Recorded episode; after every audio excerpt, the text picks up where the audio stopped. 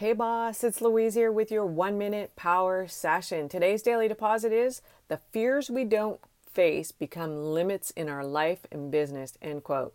Now, this week we're talking about 7 smart strategies to rapidly growing your personal brand. And today we're talking about creating a Facebook Live and then sending an actual traffic to it through a Facebook ad.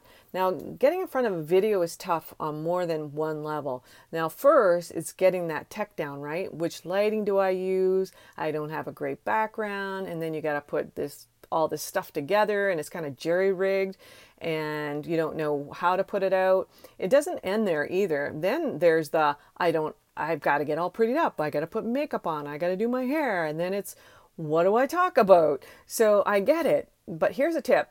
Get 4 pieces of content together and then set up your video. And if you don't have a ring light, then just get yourself in front of a window and record 4 weeks worth of actual content all at once.